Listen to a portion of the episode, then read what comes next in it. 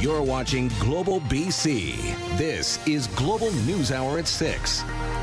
Good evening and thanks for joining us. A shocking development today in that gruesome attack that took place on a transit bus in Surrey over the weekend. The suspect is now facing terrorism charges. Rumina Daya was in court today for the suspect's appearance. And Rumina, those charges were originally attempted murder, but new charges today. What have you learned? Yeah, new charges today, very unexpected, Sophie.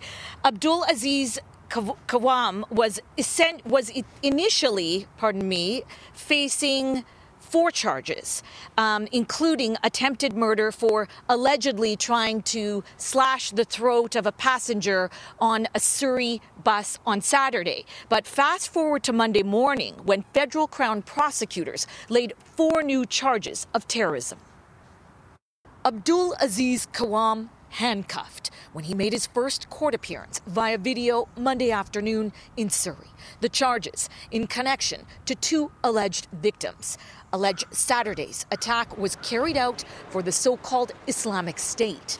The RCMP's integrated national security enforcement team now involved. Information came to light which showed uh, allegations of links to a terrorist organization. Um, when that happens, that is then taken over by the federal RCMP uh, under the, uh, the, the, legislation at the federal level, and the Federal Crown Prosecution Service then takes over. Information was laid this morning alleging that Mr. Kawam committed four acts uh, for the benefit of a terrorist group, uh, charging him with attempted murder.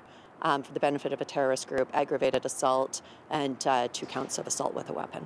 What was the motive? We don't know. The attack, random. The suspect, not known to police, according to our report from Saturday.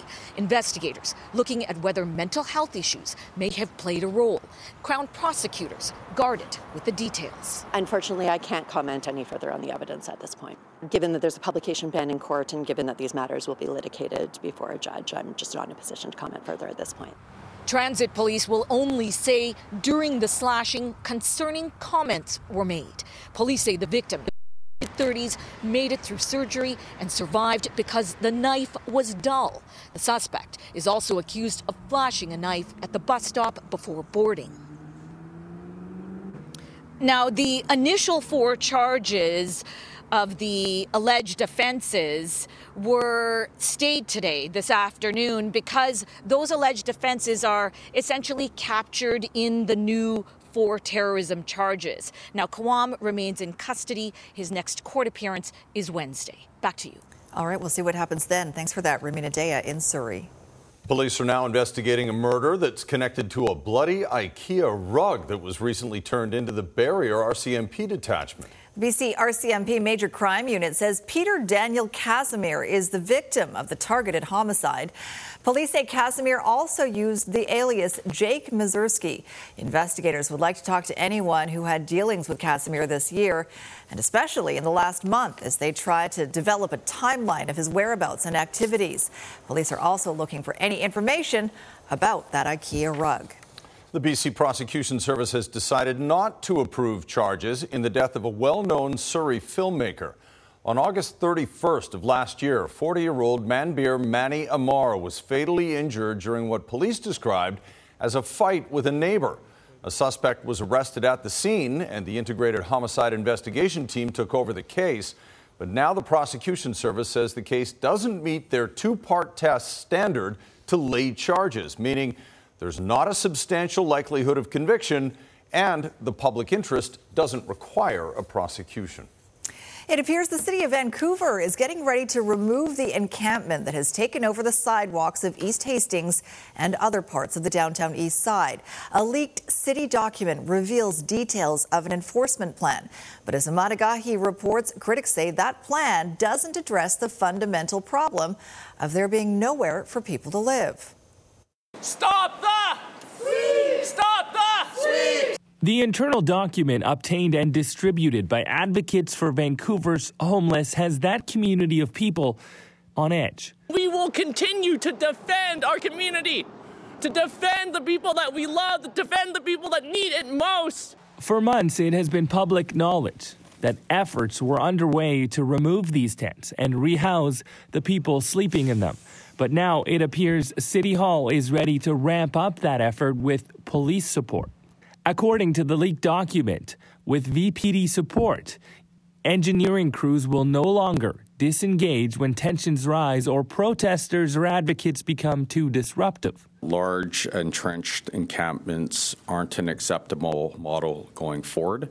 Uh, they don't work. Uh, what we're seeing on the streets now is an increased level of violence. The area has become a lot less safe. Uh, we're seeing uh, fires and tents. We'll work closely with the city. The city's responsibility uh, is around the on-the-ground operational piece related to the encampments. I think people get, will get hurt? Just, yeah, for sure. People are going to get arrested. Cynthia Fordham and her partner Stuart Panko show us their tent, which is set up on Main Street near East Cordova. These are all your belongings? Yep. How long have you been sleeping here? Probably six months or so, I think we've been here. It feels more uh, safer. Like, just like I this said. Is safer um, than living in an SRO. Surprisingly, it is. There is no place, absolutely no place for these individuals to go. The province and the city know that there is no shelter available for these individuals. How much money will you spend on this? How much taxpayers' dollars will you spend on continued street sweeps knowing there is no housing available?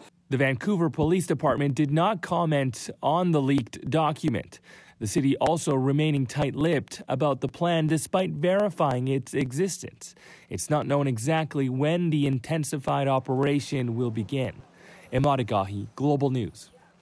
The provincial government is attempting to tackle the housing crisis with what it calls the Homes for People plan. The goal is to build homes faster and create more affordable units.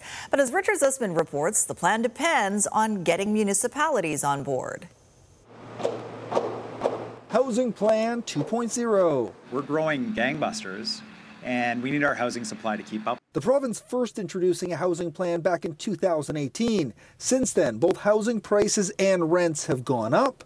This new plan includes bringing in legislation to automatically allow zoning of up to four units on a traditional single family home lot.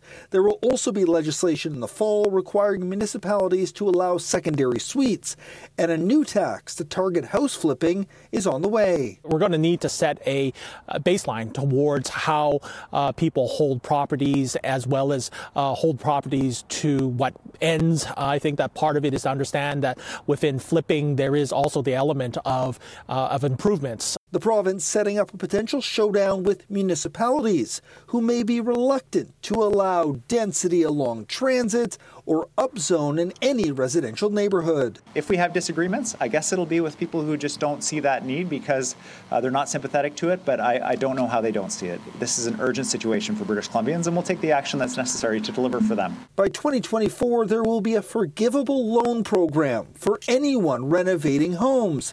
50% of the loan will be forgiven up to a maximum of $40,000 over five years, only if the renovated unit is rented below market value for five years. When one pursues an innovative policy, that you have the ability to check in and see that it's coming out with the outcomes that you desire. The plan lacks significant detail, and there are concerns that actually upzoning single family homes will drive up demand with developers wanting to buy up those properties. Until we understand what these are, how, how they're going to work, uh, how things are being implemented, how they're going to work with the municipalities, there's just not enough detail in there for anybody to make a determination whether it's good or not. What good enough is depends on whether you already own a house or not. What is clear is if this plan is executed, housing in BC will never look the same again. Richard Zussman, Global News, Victoria. All right, let's bring in Keith Baldry for more on this story. Lots of promises, Keith, but uh, there won't be much movement until the fall. Why the delay? Yeah, some of this does require legislation, and that legislation won't be in front of the House until the fall session. Uh, the big reason is there needs to be more consultation with municipalities. As Richard points out in his story, these are sweeping changes, particularly the new rule that will allow up to four units on a single family detached. Uh, home. Many municipalities don't like, or at least are uncomfortable with it, particularly smaller towns. Not a big deal with big towns, but smaller communities, I think, are wrestling with that one. So there has to be some consultations to bring them along because this is a province-wide program. David Eby was asked that question today. Why is it taking so long to implement these sweeping changes? Here's his response. Obviously, more needs to be done. People are still struggling to find housing. We've seen dramatic population growth. How will the government respond to this? The challenge has shifted over time, so so is our policy to bring on the level of housing that we need for people who work and help run our communities couple stats released today show the magnitude of the problems we're facing here on the housing file. In 2021, the net migration to BC was 100,000 people. Last year, 2022, 150,000 people relocated here. That's 250,000 people in two years, all of them looking for homes, which shows, again, the urgency of the problem and the challenge. But again, this the number of these rules don't get implemented for a few months yet. Mm. All right, thanks for that, Keith Baldry in Victoria. One month after Vancouver City Council approved a double digit property tax increase, the mayor is appointing a new task force to t- take a closer look at the city's books. The task force includes some well known names from across the political spectrum. But as Travis Prasad reports, the review won't include three of the city's biggest expenses. A fresh set of eyes will soon be on City Hall's books. It's hard to overstate the importance of the work that will be carried out by this task force. A team of five professional accountants and financial analysts will review the city's capital budget, which pays for infrastructure and amenities, and its operating budget, which ballooned this year to $1.97 billion. This task force will be responsible for going through our city's spending with a fine tooth comb, identifying inefficiencies potential revenue opportunities, and recommending ways that we can utilize your tax dollars more efficiently and responsibly. The announcement comes on the heels of a double digit property tax increase of 10.7%. Homeowners and businesses are on the hook for hundreds more dollars this year. Several community stakeholders will advise the task force, including the Greater Vancouver Board of Trade. To address barriers that include permitting and licensing delays, and we find ways to make it affordable for businesses to operate to ensure that they continue to provide jobs. It's a good step in the right direction. But the Canadian Taxpayers Federation says the scope of the review isn't wide enough. The Vancouver Public Library, Park Board, and Police Department are not included and the VPD accounts for 20% of the budget. You need those big players. You need the Vancouver Police Department. You need the Vancouver Public Libraries on board. Otherwise, you're going to have a very hard time actually finding meaningful savings for taxpayers. The task force will work for the next six months free of charge and independent of city staff. It does seem like a bit of a fishing expedition, a lot to accomplish in six months to really do a deep dive. I mean, we already have internal processes. We have an Auditor General's office that operates independently, looks at this stuff. We have an internal audit process. The team will present its recommendations to Council in October. Travis Prasad, Global News. Tonight, Surrey City Council is set to vote on a 12.5% property tax hike. Grace Ke is live outside Surrey City Hall with more on this. And Grace, the jump is due in part at least to the mayor's promise to keep the RCMP in Surrey. Yeah, policing is certainly a big part of the city's budget in the coming year. Now, originally, council was looking at a 9.5% increase just for policing, but it looks like that amount could be cut in half. So, council originally looked at plans to raise property taxes by 17.5%. Councillors got an earful from outraged residents at a finance committee meeting last month. That's when Surrey Mayor Brenda Locke confirmed the city would get $89.9 million from the province province in new infrastructure money. So municipal leaders directed staff to come up with some new figures. Now the plan is to use that funding to cut the proposed 17.5% property tax hike to no more than 12.5%. So for the average Surrey homeowner at 17.5, you're looking at a $403 increase to 12.5%, $286. So if those readings pass tonight, technically a final vote for approval would be done on the next council meeting, and that would be on the 17th. Back to you. All right, Grace Ke reporting live from Surrey. Thanks, Grace. Victoria police bust a sophisticated retail theft ring. How it operated through a phone number, exchanging thousands of dollars in stolen goods for hard drugs. That's next on the News Hour. He was a guy who really introduced this city to black music. Respect for Red Robinson. Music industry icon Bruce Allen weighs in on the amazing influence of BC's groundbreaking DJ coming up. And the Canadian astronaut taking his moonshot. Now it's a giant leap for the National Space Program. Still to come. Right now, though, Victoria police have broken up a sophisticated theft operation that had criminals essentially stealing on demand. As Kylie Stanton shows us, thieves use the system to take orders and exchange the stolen goods for drugs. Windows are smashed, alarms sound, and business owners are left to pick up the pieces. We've found these rocks inside. Over and over again. I have been having to face these break-ins for last almost six, seven years, and there was always this constant fear that something might happen again. But business owners may get a bit of a break. A recent investigation into drug trafficking in the capital region has led Victoria Police to a sophisticated retail theft operation involving large amounts of stolen property from downtown businesses. It was everything from high end athletic wear and clothing, sunglasses, household electronics. There was tools, chainsaws, it was the gamut. Officers executed two search warrants and uncovered a total of $94,000 worth of stolen property, along with $19,000 in currency and two and a half kilograms of drugs. Here's how it worked. A thief would contact a centralized phone number to arrange to sell stolen retail items in exchange for drugs. A dispatcher would appraise the items over the phone, usually at a fraction of their original retail value,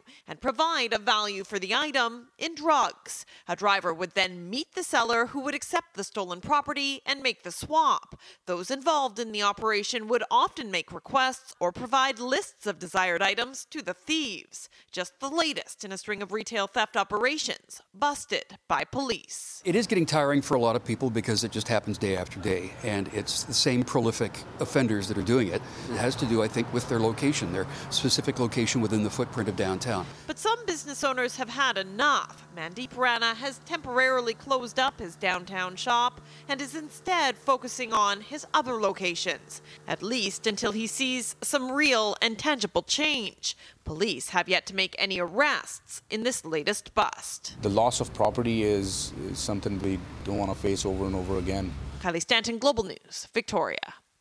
Nanaimo RCMP say tracks in the soil led them to an ATV they suspect was stolen, and now they're trying to find the owner.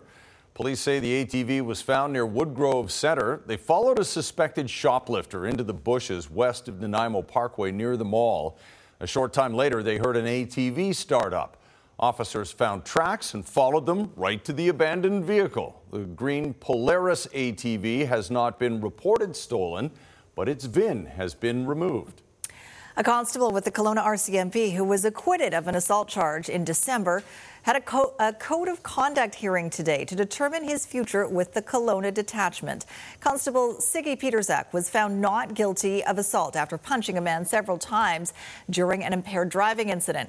But today's hearing was into allegations that Pietrzak had a sexual relationship with a woman while on duty and at one point assaulted her while she was intoxicated. Pietrzak admitted both allegations were true and apologized to the woman whose name is protected under a publication ban. He will be penalized without pay for 20 days and is up for a transfer to another detachment at the discretion of the RCMP. Just ahead, a major battle over BC mineral rights.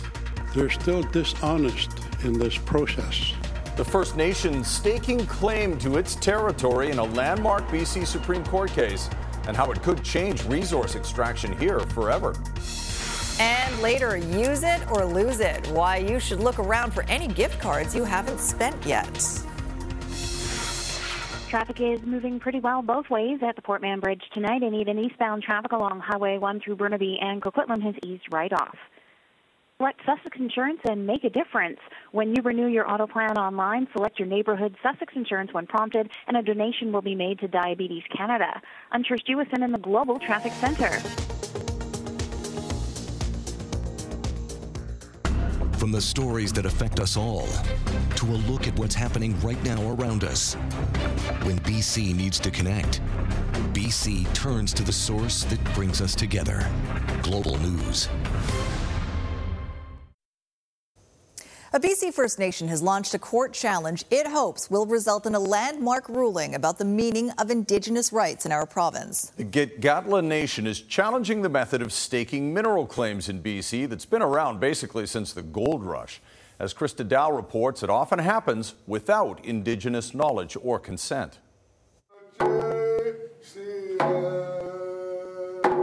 The day has finally arrived for the North Coast First Nation of Gitxaala to argue their case over how mineral permits are distributed in BC. BC has the audacity to say that giving away mineral rights in our territory does not trigger the duty to consult.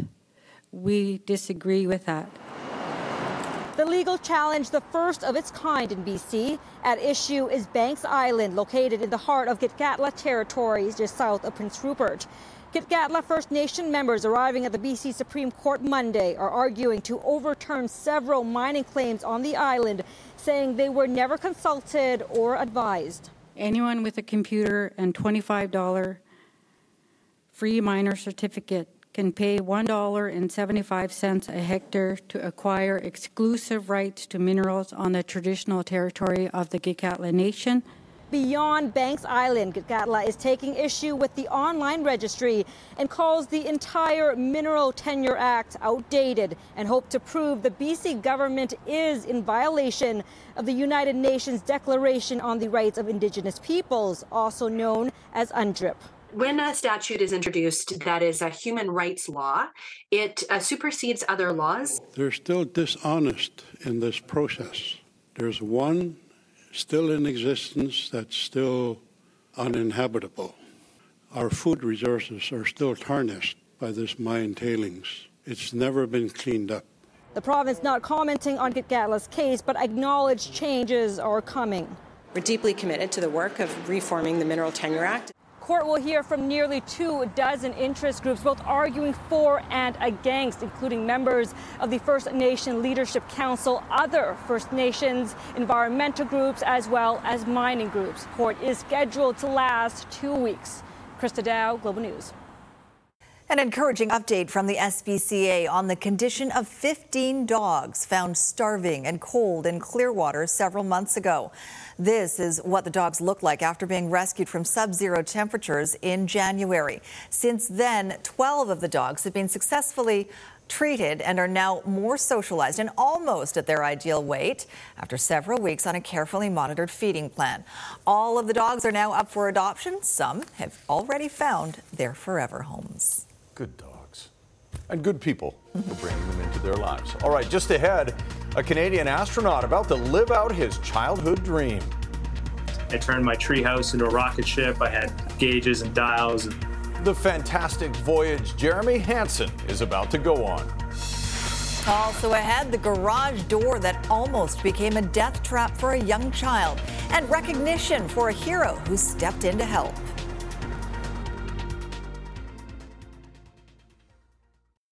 Focus on the politics. Focus on the players. Focus on the province. Focus BC, your inside guide to BC politics with host Richard Zussman on BC One. No delays at the Pattullo Bridge quite yet, but uh, some ongoing construction will slow you down northbound from 7 p.m. to 10 p.m. You can expect some minor backups then.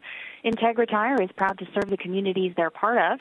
Contact your local dealer today and get up to $100 in tire rebates. Integra Tire, truly local.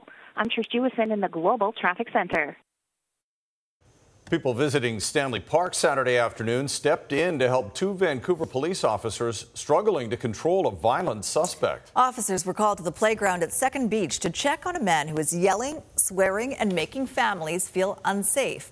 When the officers arrived, the man turned on them and they weren't able to get to their radios to call for backup.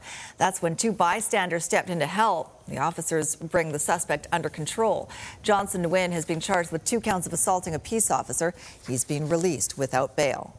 New Westminster police are crediting the quick actions of a resident coming to the aid of a child in a very dangerous situation. Police say on Sunday night, the residents of the 100 block of Agnes Street heard a mother in distress.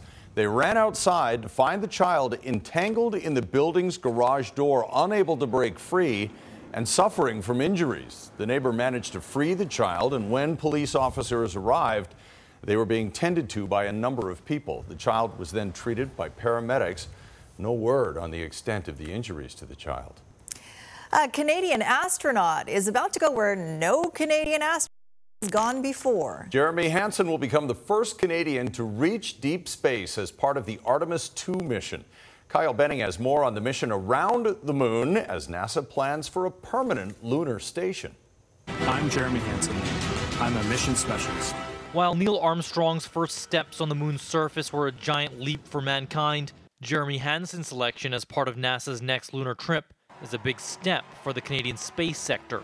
The 47 year old former fighter pilot dreamt of this moment after reading about the Apollo missions as a child. I turned my treehouse into a rocket ship. I had gauges and dials and circuit breakers for switches, whatever I could find around the farm, and I was exploring space. And I just didn't know that that would be a long shot. That long shot is scheduled for November 2024. Hansen has been waiting for his first mission after completing astronaut candidate training in 2011. It's not just an individual achievement for Hansen, but one that brings a sense of pride across the country. 24 people have ever seen with their own eyes the circle of the earth. And now a Canadian is going to be part of the very next people to see that, the first non American to do it. Artemis 2 is NASA's first crewed mission to the moon in more than half a century since the end of the Apollo missions. And while it's a big moment for Canada, NASA is also marking new milestones. Joining Hansen are Christina Koch and Victor Glover, the first woman and person of color to join the two dozen astronauts who have either orbited or stepped foot on the moon. And because of Artemis 2's flight path, it will be the first crew to enter deep space starting a new set of moon missions from Houston. We still have a lot to learn about the effects of space on humans as they travel. We've learned a lot from the International Space Station. Now, this is our destin- destination and ultimately to get to Mars. The CSA was granted the Artemis 2 seat in return for its Canadarm 3 project, where it will provide an autonomous robotic arm for NASA's Lunar Gateway. That gateway will be the space station orbiting the moon to support lunar and Mars exploration. Artemis 3 which will see astronauts touch down on the moon's surface, will take place in 2025. Kyle Benning, Global News. In Health Matters tonight, two recalls to tell you about. First, Laundress brand fabric conditioners have been recalled due to a chemical hazard. The fabric conditioners may contain a chemical chemical impurity called ethylene oxide, which is a carcinogen that can cause adverse health effects with long-term exposure. Consumers are advised to stop using the product and contact the company for reimbursement.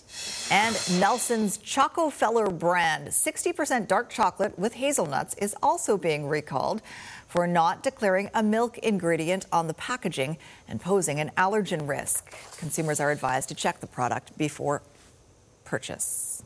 Nelson Chocofeller, I get it now. Still ahead, farewell to the last DJ. This is Elvis Presley on stage in Empire Stadium.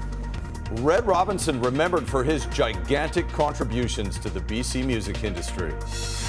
And coming up in sports, play ball. The Vancouver Canadians ready to start the season, learning from a new coach, proving she belongs in the game. The Future of Work series. Tune into Global News April 10th to 23rd for daily features focused on training for the workforce of the future in partnership with Vancouver Island University. Learn more at viu.ca. From the stories breaking right now to all the day's issues. When BC needs to connect, BC turns to the source that brings us together. Global News. A warning to consumers who have a gift card in their wallet use it or possibly lose it. As Global's Tomasia da Silva reports, it's especially true lately with so many businesses on the brink of bankruptcy. That's when I kind of hit the wall. Katie Wilburn is upset and rightfully so. We really have no rights when it comes to bankruptcy. Married last summer, she was hoping to cash in on some gifts at Bed Bath & Beyond. Instead, she's holding two worthless pieces of plastic worth 250 bucks. It was very frustrating. We were really looking forward to being able to, to use our gift card. She was able to up until March 9th, but even though the soon to be closed retailer is still open, it's not accepting gift cards. We thought in Alberta we were more protected with our gift cards that we didn't have to, you know, use it right away. And so it was a, quite a surprise to learn that with bankruptcy that you aren't able to use the gift cards. Many consumers have been locked out of using gift cards over the last number of years. COVID did a number on many businesses, and that continues in 2023. In most cases, when a business closes, their gift card is, is basically worthless. David Lewis is a licensed insolvency trustee. He says gift cards may be the gift of choice, but they come with risks, especially when a business goes out of business the consumer could file a claim in the bankruptcy if they know the amount that's left on the card. However, it's pennies on the dollars. And that's assuming that there's enough money to get from uh, priority creditors, secured creditors, and other creditors. You're at the bottom of the list, really. There's another simpler option, but it has to be done before the business shuts down.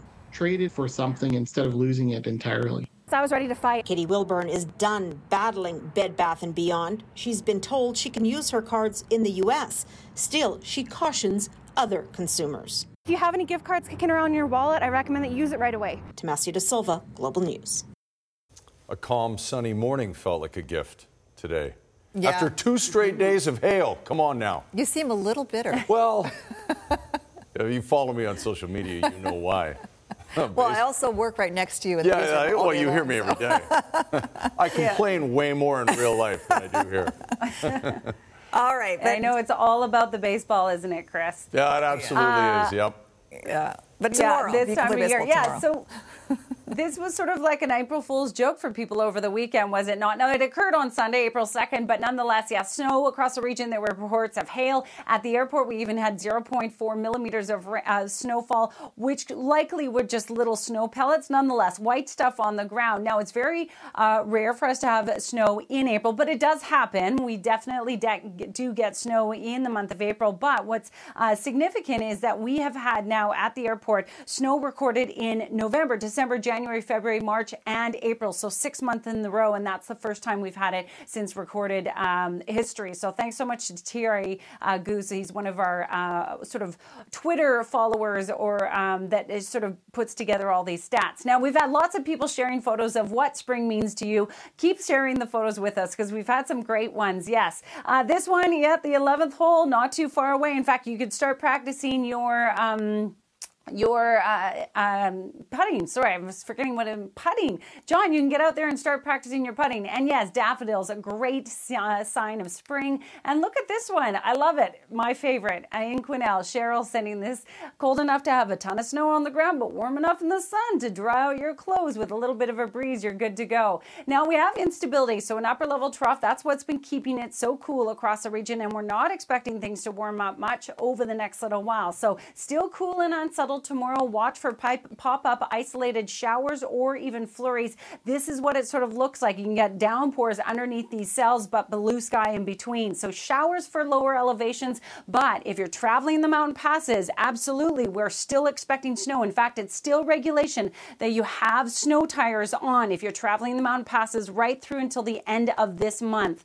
So not bad in terms of temperature, 10 degrees with a mix of sun and cloud. Again, an isolated shower or flurry is possible two dry days before a cold rain pushes in on Thursday. As I mentioned, you can see 12 degrees is our normal high. We're not expecting to warm up over the next couple of days. Tonight's central windows weather window is another sign of spring. This is the Red Mountain Slush Cup. Looks like it was a great day for it. Thanks to Ian for sharing that with us. It's cold in there.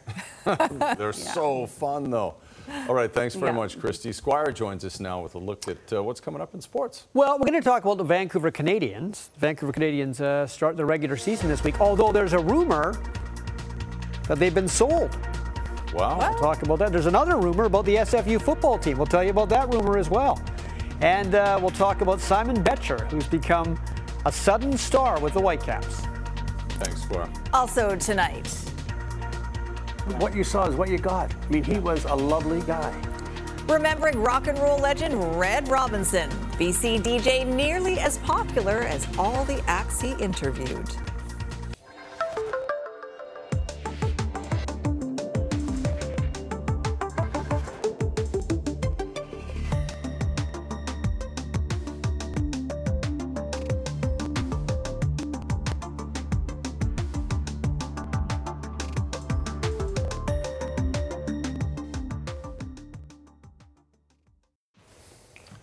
Here with sports. Sounds like a star came along for the Whitecaps just in just when they needed one. Kind of like when Camilo arrived. Mm-hmm. Suddenly he scored goals. He wasn't a big name when he arrived, and uh, he wasn't a designated player signing either. But Simon Becher has quickly become the Vancouver Whitecaps' best goal scorer. He had two goals in that big win over Montreal on Saturday. He has three goals in his last two games. He was a first round draft pick by the Whitecaps last year, and he's risen quickly to become a starter on the main club. And because of what he did on Saturday, he has been named the best player for that match day in all of Major League Soccer. Not only had the two goals himself, he also set up a goal by Brian White. He has scored four goals, his first four goals in only 87 minutes. Nobody in MLS history got to four goals faster than Simon Becher. He's just one of these players who has a nose and also, most importantly, as you can see here, a foot for the net. He's very good at tipping them in with his foot. Uh, the Vancouver Canucks officially eliminated from the playoffs. Not that we didn't know they were out of the playoffs way back in December, but it's now official. All that's really left is to see if Vancouver can stay in the Connor Bedard Derby. At the moment, the Canucks are eighth worst, 6%, 6% chance of winning Bedard in the lottery. But remember, if you're higher than 11th worst in the final overall standings, you can't win Bedard even if you win the lottery. You can only move up 10 spaces. And the Canucks are five points away from the you can't have Bedard spot. As for not being in the playoffs anymore, Rick Tocchet says the games still matter for the players and him use it to your advantage. You know, the other teams are going to play late. We're not. So what are you going to do with these next four months? It's not about. Uh, that's what I like to. That's the positive. If there is a positive not making the playoffs, is you know you there's no excuse not to come into camp in shape. Well, you, there will be if you if you do come in camp in shape, there'll be a problem. Put it that way. Tomorrow, the Vancouver Canadians are holding a press conference where it's speculated that they may announce they have been sold to new owners. Now, what does that mean for the future of baseball at Nat Bailey? We're not sure yet. We'll find out tomorrow, I guess. Of course, the Seas left for Sacramento a number of years ago when they were a AAA team, but of course, a new Vancouver Canadians team showed up to play at Nat Bailey, and I can't imagine the Seas moving. They have a great ballpark, they have a great fan base, and they'll start a new season Friday at Nat Bailey against Spokane. Behind him. Don't be fooled by the Tukes. Come Friday, they'll be swapped out for ball caps as the Vancouver Canadians open up the 2023 Single A High Affiliate season at Nat Bailey Stadium. Seas looking to build upon a 2022 campaign that saw them qualify for the postseason. Full expectation to win. Uh, no expense of player development, however, but uh, we have a very good team to start. Uh, a lot of guys returning from last year, especially at the end guys who know what to look forward to, know what the challenges are. So full expectation to win first half and, and go from there. Oh, okay. Seas manager and Delta native Brent Lavallee is back for his second season. Joining him on the coaching staff is fellow Canadian Ashley Stevenson. Stevenson wore the Maple Leaf as a player on Canada's national team for 15 years, and at the age of 40, gets her first professional coaching gig. What a stop by Stevenson! I really just want to be a coach. Um, that, I, I, love ball. I love sports, and um, you know, I had a, a, great opportunity to play, but I always knew as a player that I wanted to coach. Um, and so this opportunity has been, you know, a passion of mine and a goal of mine for a long, long time. And, and for it to finally be a reality is something I'm really proud of and, and excited for. Um, but I do understand that um, being a female and you know and being a role model and a positive mentor for young people, I, I think is really important. Like you hear the line all the time, you need to see it to be it. For me, I never had that opportunity when I was a kid, and so now I'm 40 years old getting my first shot at this. And so hopefully there's kids, little girls, you know, who watch me and think, I don't need to be 40 years old to make a full career change. I can do this like right away, and this is an opportunity for me. So I, I don't take that lightly, but um, but ultimately I'm here to coach, and that is my number one goal. And there are rumors floating around about SFU that they might have a big announcement, maybe as soon as tomorrow. And the speculation is it could be to announce the end of the football program that was recently told it would not be back after this coming season in the NCAA's Division II Lone Star Conference. They no longer wanted SFU in their conference. And trying to move the football team to another league may have proven too difficult on short notice. Now, if this is true, it ends a sometimes very successful football program. A lot of great players, especially from the CFL, went through SFU, although in recent years, SFU's football team was basically overwhelmed by the competition. But we'll know more about this tomorrow, just like we'll know more about what we heard about the Vancouver Canadians as well. Didn't Angus Reid play at SFU? I think he I'm did. sure he did. He did. yeah. Lui Passaglia was there. I mean, we could name a lot of names, but I Right. think Angus Reid is an SFU guy, yeah? I'll, I'll ask my next door neighbor, Mark Reid, who's Angus's brother. Okay. Wikipedia that thing. yeah, that's Uh, right. yeah. We can check it out. But I think he was, yeah. Uh, still ahead, how Red Robinson transformed what a generation of kids listen to on the radio. That's next on the News Hour. Jordan Armstrong is here now with a look ahead to global news at 11. Jordan? Sophie, we are staying at Surrey City Hall tonight. We'll tell you what happens with the proposed 12.5% property tax hike, plus the warning that's gone out to students and staff at UBC about TikTok. We'll tell you why the school is urging users to uninstall the popular app from their phones and instead use a web browser to access TikTok content. These stories and more tonight on Global News at 11. Sophie? All right, intriguing. Thank you, Jordan. Sure is. So, BC Broadcasting lost a legend over the weekend. Red Robinson was a friend to all of us and well known to everybody in the music mm-hmm. industry, and his friends are talking about it now, Squire. Well, he had been a disc jockey since he was a teenager. I think he started when he was still in high school Yeah. in the early 1950s and went all the way to, I think, 2017. But he did more than just spin records. He loved doing that. He was an ad man for a while, had his own ad agency. He promoted shows. He brought shows to Vancouver. He was on television. He did telethons. He raised a lot of money for charity. There is nothing Red Robinson didn't do, and he did it most of the time in the city he loved the best, the one he was from. There was a time in Vancouver that whenever a music superstar showed up, Red Robinson was close by. He didn't just witness Vancouver history from inches away, he was a part of it. And the one thing about Red Robinson, people got to remember, he loved being Red Robinson. And I mean, that's a fantastic thing to say because there's a lot of people who aren't that genuine. What was most genuine was Red's love of doing this playing records on the radio for over half a century. One of the great hits of Elvis going back to When rock and roll was young in the 1950s, so was Red Robinson. He was Vancouver's link to a whole new genre of music. He brought it into the country, into our town, and he explained it to us, and he gave us a good grounding in it. Heard in Vancouver. The Beatles Everyone knows, uh, you know, Red's voice. Everyone knows Red's face. Um, you know, most people of a certain age uh, will remember growing up listening to him on the radio and watching him on television and doing so many things and being a trailblazer in everything that he did. Red was really ubiquitous around this town, even having his name adorn a theater for years. He briefly worked in the U.S., but he came back to Vancouver and did as much as he could to sell his hometown to the music industry. He he did shows. He brought shows in. He brought all these artists in too, and he you know he he'd sponsor them. And him and Les Vogt at the time would go out there and they'd put these shows in ballrooms and different places, and, and we'd go see them.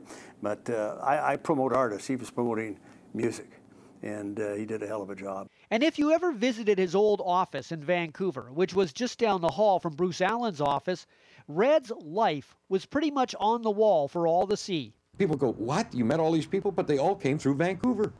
But this is because I've been a fan of, of, of the business. You know. That's why I said to you before, he enjoyed being Red Robinson. And I think that uh, I I think that made him just love doing his job. He never he never complained about it. You know, this guy would be in the morning, on the morning, eight o'clock in the morning or seven o'clock in the morning, where they start morning radio. He'd been out the night before doing shows. You know, he didn't take the day off. He'd back in there. He loved it. Just loved it. Oh. And a genuinely good guy. He was a Yeah, I really I mean, going to that, that. was a guy Such a who, nice guy. Yeah, he was at such a level that he could have big timed everybody, and you would have understood it. He just loved But it. he didn't. He loved he loved the job. It wasn't really a job for him. It was his life's passion. Yeah, and a, such a huge fan of the music itself too. It was it was great to be able to work with him and to know him, and we'll remember him forever. Thanks very much for everything. Red, rest in peace. Have a great night. Good night, all.